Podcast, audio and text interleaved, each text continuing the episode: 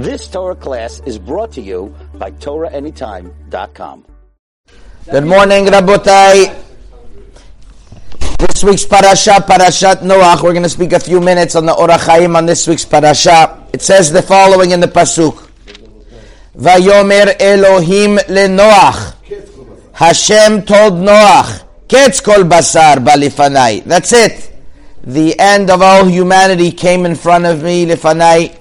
Ki haaretz chamas mipinehem. Because the land was filled with decadence. V'hineni mashchitam et haaretz. And I'm destroying the land. Notice a lot of important points over here. What does chamas mean? It's known, ra, ra, the, the, the way the Onkelos extra- translates it is chatufin. They grabbed. They were grabbing. It's very, actually very scary. People are pointing this out uh, this week. How it's written Hamas and Chatufim grabbing captives. But here it refers to that they would just grab from each other and they would steal. As a matter of fact, the Gemara in Masechet Sanhedrin says that out of all the punishments, the final uh, nail on the coffin for that generation was that they stole from each other. That they stole from each other. And the Yerushalmi writes in Masechet Berachot, what would they do?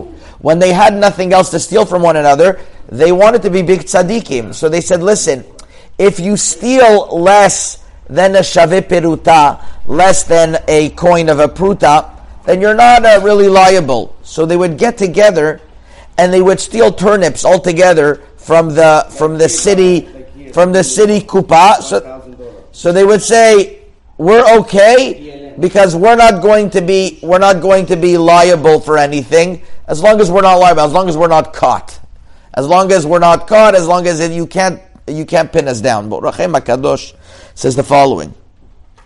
Why didn't he has some important important questions? He says number one Fine, I understand the people who stole. But how about the people that were stolen from? Why did they have to die? Why did they have to die? So he says it could be because that even though the final judgment says the Ohr Hachaim HaKadosh was on stealing, but there was other avirot. There was a lot of zenut. There was a lot of adultery. There was a lot of other bad avirot going on. So also those were they were they were caught up. It says the Ohr Hachaim Hakadosh. Why didn't they forgive each other and therefore they won't be killed? I forgive you that you uh, that you stole. So see, here Ohr Hachaim says like this: Hashem didn't want to reveal this secret to them, rather to Noach, and Noach wasn't allowed to speak because maybe says the Ohr Hachaim. But this is where he's going to struggle back and forth on this point. He says maybe even if they would have found out that they have a, they have a reason that they if they forgive each other they'll live but they're not really going to really forgive each other. Hashem knew that it's not going to happen, which is this. This we really have to understand. How does this fly in the face of Hashgacha and free choice? But continues the Ohr Hachaim Hakadosh, and he says that there are certain things that you can't give mechila for. For example, when you steal from someone and it's less than a shaveh peruta, like what happened over here, you're not for for non-Jews are liable for that, and and there's no forgiving for that. And he says furthermore Furthermore, he says, why isn't, why is it that Hashem prevented Noach from praying for the generation and not like Avram Avinu? He says, Yesh latet lev. Really, we have to understand. Why is it that Noach was, did not pray for the generation and Avram Avinu did? Why did Hashem tell him, pray for the generation? So he says a staggering answer. The Ohr Hachaim HaKadosh gives an answer that you wouldn't expect. He says, Hashem knew that if Noach, that, that, by Avram Avinu, he didn't tell him, I'm destroying Sodom for sure. He gave him an opening, a hint, that if you pray, then I'll save you. And by Moshe Rabbeinu also, by Moshe Rabbeinu pray for the Jewish people after the Chet Egel, he gave him an opening. In other words, כשדיבר לאברהם, לא מצאנו שדיבר כדברים האלו. We don't find that he says, I'm destroying the land and that's it. And נתן מקום להתפלל, like it's written, Er dana ve'ere. I'm going to go down to the land. We'll see in, by this Parashat Dom. Let me go down and see uh, really what, what's going what's going on. But it wasn't like 100% it's gone. But by Noach, he uh, Hashem did not give a chance. And how do we know by Avram Avinu that's true? That he gave him a chance? Because less than 10 people, he didn't give a chance. That means there's sometimes a situation where everything has to be reset.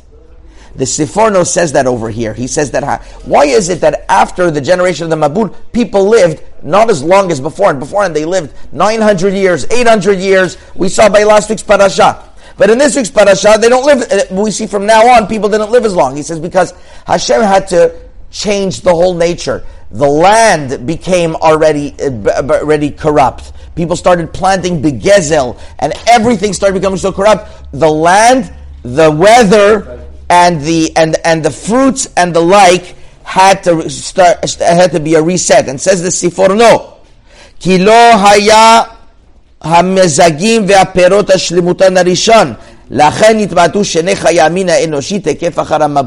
Therefore, people's life became different. And therefore, Rabbeinu Bachaya says, you see from over here how Hashem is going to watch over humanity all the time. Just because, just like by Adam Arishon, he made sure he had three children, and from the last child, he had most people, Shet Kol Basar. But, but, but, but um, uh, by Noach also, he had three children, and most of the humanity came from the from the last one, from Shem. So just like uh, Noach had three children, uh, uh, Adam had three children. From the last child came a lot of people from Adam and also from Noach. He says Hashem always makes a plan to make sure that humanity was going to survive. But this generation was so corrupt that they kept on stealing from each other and they kept on corrupting from each other. There was no mechila. And the Ohr Hachaim says the reason why there was no mechila, as we mentioned, was because they did things that they that that that that that that, that he knew that they wouldn't properly forgive each other anyways. They were at ends with. And it gives us a lesson to understand that when we see that their people can get to such a level that there is no way out, that's a scary thing. There's sometimes a point of no return. We've never reached that point, and Hashem says, "You, the Jewish people, loti shakach pizaro." We are never going to get to that.